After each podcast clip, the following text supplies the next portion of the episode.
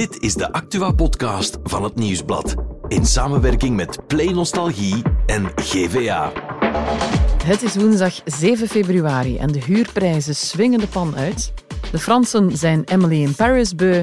Oui, oui, baguette. En in Puurs krijgen ze hoog bezoek. My name was Barack Obama, you know, the president. Maar eerst hebben we het over de Nederlandse politiek, waar Pieter Omtzigt een bom gooide op de regeringsonderhandelingen.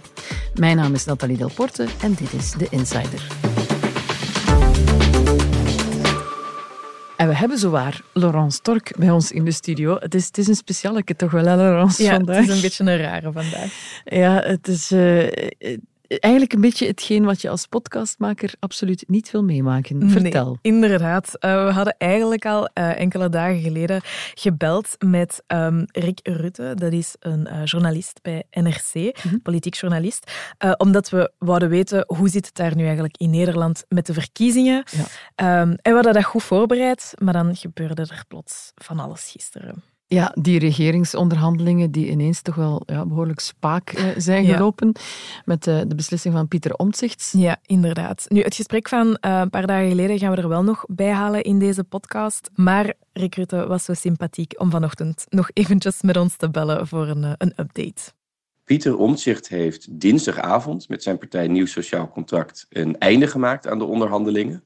Hij was eigenlijk de afgelopen weken al degene met de meeste twijfel van de onderhandelende partijen. En dat zat hem dan met name in de vraag of een coalitie met Geert Wilders ooit wel de grondwet en de rechtsstaat kon respecteren. Maar daar kwam de afgelopen weken nog twijfel bij over de vraag of een nieuw kabinet wel respectvol met de schatkist, met de staatsfinanciën om zou gaan.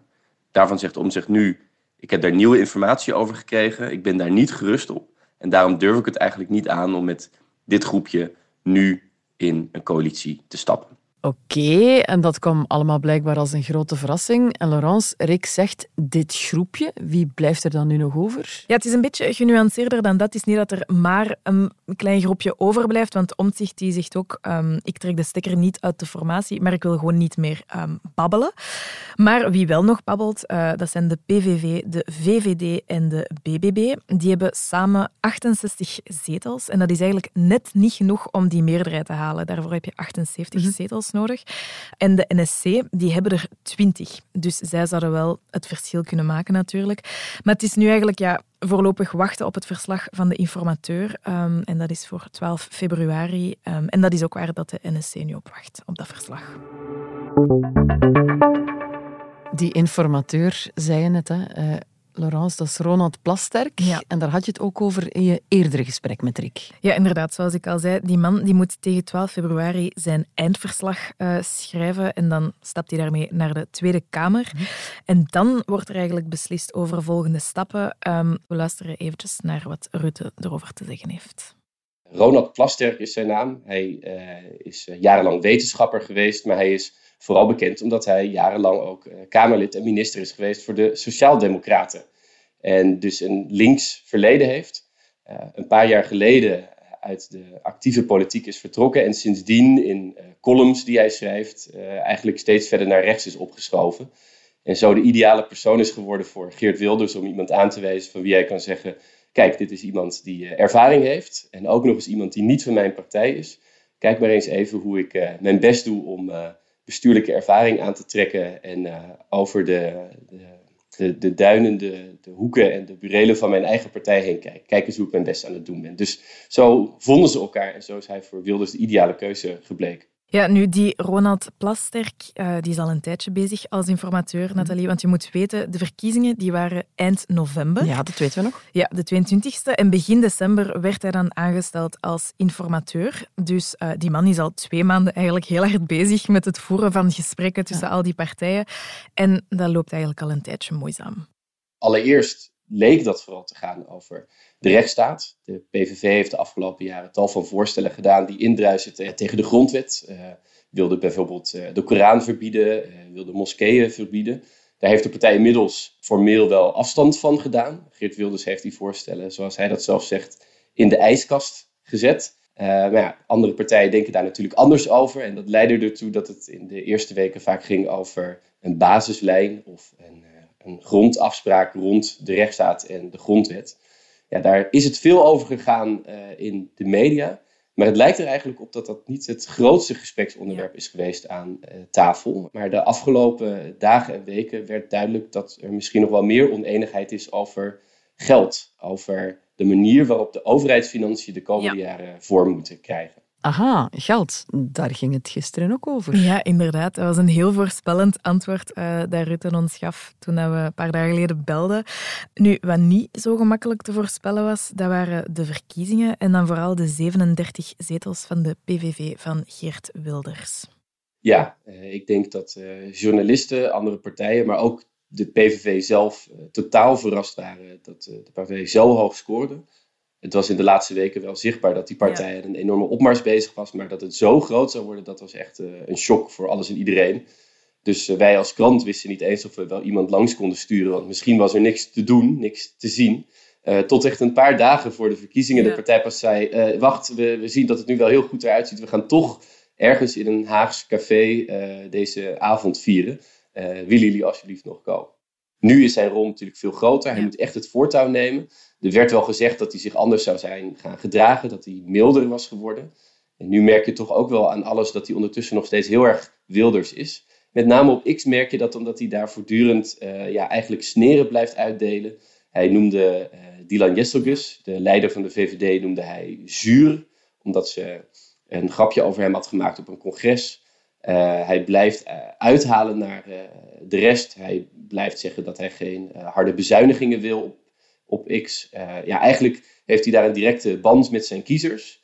Eh, en ja, praat hij eigenlijk over de dingen waar je normaal gesproken uh, niets over zegt, omdat je dat allemaal in de rust van de onderhandelingskamer wil bespreken. Ja, en die kiezers en zijn niet-kiezers, mhm. die reacties die willen we toch ook graag nog even laten horen.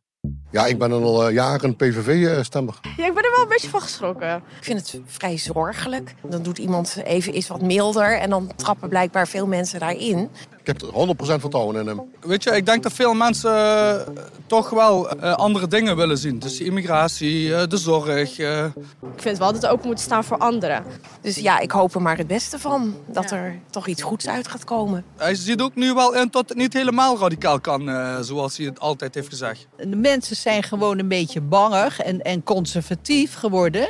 Want ze weten niet hoe de toekomst eruit gaat zien, denk ik. Die wolf met schaapskleren, ik vertrouw het niet. Ja, dat was een fragment van na de verkiezingen uh, van de Telegraaf. Mm uh, maar dan is de vraag natuurlijk, ja, staan die nog altijd achter hun keuze, die Nederlanders? Uh, dat loopt nogal uiteen. een idee dat ik vaak hoor langskomen bij politici, maar ook wel bij kiezers, is dat er gezegd wordt, nou, die uitslag is er, laat het ze nou maar proberen en hup, dan gaan we dan wel verder zien. Je merkt ook dat uh, de linkse politici, zoals Frans Timmermans, zeggen: Nou, de bal ligt bij hen. We gaan voorlopig hen de tijd geven om het maar uit te zoeken. Die hebben natuurlijk ook niks erbij te verliezen. Die zien liever dat ze het zich heel moeilijk maken daar ter rechterzijde. Um, en dus hoor je bij kiezers ook zo'n zo'n idee wel terugkeren dat, dat men het daar eerst maar eens moet proberen. om te formeren en misschien wel ja. te regeren. Tegelijkertijd hoor je van Nederlanders met een migratieachtergrond, Nederlanders die moslim zijn, wel vaker het idee, ja, dat uh, mooi en aardig, maar dat kan ik me eigenlijk echt niet permitteren om er zo tegenaan te kijken. Uh, die hebben daar toch beduidend meer moeite mee. En dan is er natuurlijk nog een grote groep die toch eigenlijk wel het idee heeft, uh, die, die destijds op Wilders heeft gestemd of op de VVD heeft gestemd en die ja, eigenlijk steeds ongeduldiger begint te worden. Het is heel veelzeggend dat het toen al een monsterscore was op verkiezingsdag, maar dat er sindsdien in de peilingen nog meer steun bij is gekomen voor Wilders. Ja, Laurence, vraag is nu, wat gaat er nu gebeuren? Ja, we hebben het Rick vanmorgen ook gevraagd uh, wat dit nu betekent voor de toekomst van de Nederlandse politiek. Mm -hmm. ja, of er nog één een regering kan gevormd worden en ja, moeten er dan misschien nieuwe verkiezingen komen? Voor nu zijn de partijen terug bij af, maar dat wil niet zeggen dat er zomaar nieuwe verkiezingen komen. Het zou bijvoorbeeld kunnen dat een nieuwe samenstelling het probeert, met daarin uh, de linkse partijcombinatie en zonder de PVV. Maar eigenlijk is het nog waarschijnlijker dat dezelfde partijen het toch nog een keer gaan proberen, maar dan op een andere manier. Pieter Omtzigt heeft zelfs gezegd dat hij daar wellicht wel toe bereid zou zijn. Dat hij geen deel zou uitmaken van het kabinet, maar zo'n kabinet wel vanuit het parlement zou kunnen steunen. Um, dat zou kunnen komen. Je merkt wel dat de partijen nu eerst nog even de wonden aan het likken zijn en de frustratie aan het uiten zijn. Wat ik me dan nog afvraag, Laurence, hoe komt Wilders hier nu zelf uit? En zijn grote droom om premier te worden, kan dat nog? Ja, het was al, uh, al moeilijk en door de beslissing van Pieter Omtzigt wordt het natuurlijk iets moeilijker, maar het is nog steeds niet uitgesloten dat hij premier kan worden. Dat is niet uitgesloten. Het is sowieso voor de andere partijen al de vraag of ze het aandurven om met iemand die zo onvoorspelbaar is en zo radicaal is als Geert Wilders in een coalitie te stappen. Nu blijkt nog eens dat het onderlinge vertrouwen ook vaak ver te zoeken is. Dus willen ze weer met Geert Wilders aan tafel, dan is het best wel een extra eis van hem om ook nog te vragen om premier te worden. Dus die kans is er deze week zeker niet groter op geworden. Ja, dankjewel, Rick Rutten van NRC. En wordt ongetwijfeld vervolgd. Vrij snel al trouwens. Morgen in eh, een nieuwe punt van Van Impe zullen ze het er ongetwijfeld ook over hebben. Ja, Laurence, je hebt ook nog het andere nieuws meegebracht. Ik heb het is hard werken het, vandaag. Uh, ja, nog het, het andere nieuws mee. Ja. ja. en het is, ook, het is ook minder goed nieuws. Uh, ja, het gaat over de huurprijzen, want die zijn flink gestegen en volgens experts nog maar het begin. En hoe fel zijn die dan gestegen? Ja, het is eigenlijk vrij fel, uh, met 6,4 procent tegenover vorig jaar. Toen was de gemiddelde prijs 816 euro. En je moet weten, voordien nog, het jaar ervoor, was het nog 778 euro. Dus het is wel al een paar jaar aan het stijgen. Dat is pittig. En is dat dan overal zo of enkel in ja, grootsteden of zo? Het is, het is overal. Uh, en in de meeste van de 13 centrumsteden ligt de stijging zelfs boven het Vlaams gemiddelde. Alleen in Gent, Genk, Turnhout en Aalst ja, stijgen ze iets minder sterk, maar ze stijgen dus wel nog altijd. En hoe komt dat? Ja, de fameuze boosdoener, as always, de inflatie. En dan is er uh, ook iets in de hand in Parijs. Ze zijn daar iemand beu. I'm Emily, your new neighbor. Ja, ze zijn. Ik weet niet of dat je zelf naar uh, Emily in Paris kijkt op Netflix. Uh, helaas nog niet. Nee. Ja, ik, geen aanrader. Ik vond het niet zo goed, okay. maar misschien vinden andere mensen het heel goed. Um, maar Parijs is Emily beu. Ze, ja, ze filmen daar nu momenteel uh, de nieuwste um, afleveringen. En um, als je nu in Parijs zou rondwandelen, dan zou je op heel wat plekken um, ja, graffiti zien staan waarin ze echt zeggen van Emily, ga naar huis. Niet en, welkom. En waarom moet ze naar huis? Ja, ze zorgt voor overlast. als in de mensen gaan overal naar de plekken waar dat zij ook uh, zit. En ja, iets te veel toerisme. Emily toerisme. Emily in Paris toerisme moet naar beneden. Inderdaad. En dan hadden ze de Olympische Spelen nog niet gehad. En dan nog regionaal nieuws, Laurence. Daarvoor trekken we naar Puurs. Ja, want Nathalie, geloof het of niet, ze krijgen daar superhoog bezoek. Van wie? Ja, van niemand minder dan Barack Obama. In Puurs. Ja. Uh. Uh, ja, ik zie je al kijken of denken, wat? Uh, maar hij komt eind maart naar het technologiefestival Supernova in het Studio 100 Pop-up Theater in Puurs. Bij Studio 100 heeft Gert Verhulst hem dan even gebeld? Nee, het is dus ja, voor een technologiefestival. Hij komt daar babbelen, um, dus het is totaal los van Gert Verhulst. maar het is wel zot natuurlijk dat zo iemand naar hier komt en dan ook Puurs of all places. En kan dat zomaar? Ja, wel, straks zit de burgemeester van Puurs nog even samen met de korpschef om natuurlijk alle details te regelen. Want iemand als Obama verwelkomen, dat vraagt natuurlijk wel wat voorbereidingswerk. Mm. Maar in Puurs zijn ze het wel gewoon om belangrijke mensen te ontvangen. Ik zie je echt lachen, Nathalie, maar het is echt waar. Uh, zo is bij Pfizer al de koning langs geweest. Uh, ook de Europese commissievoorzitter uh, Ursula von der Leyen is daar ook al langs geweest. En de Canadese premier Justin Trudeau. Maar zoals de burgemeester zelf zegt, het is niet hetzelfde als Barack Obama. Ja, maar ik vind de andere burgemeester en Samson bijvoorbeeld ook wel hoog bezoek. Hè, ja, inderdaad, Nathalie. Is goed. Allee, dankjewel. Merci. Wat denk je? Morgen een nieuwe Insider? Ja, inderdaad.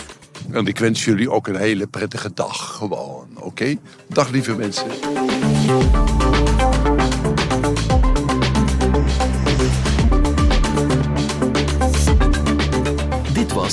The Insider, een podcast van het Nieuwsblad in samenwerking met Play Nostalgie en GVA. De muziek is van Pieter Santens. De montage gebeurde door House of Media. Wil je reageren? Mail naar podcast.nieuwsblad.be.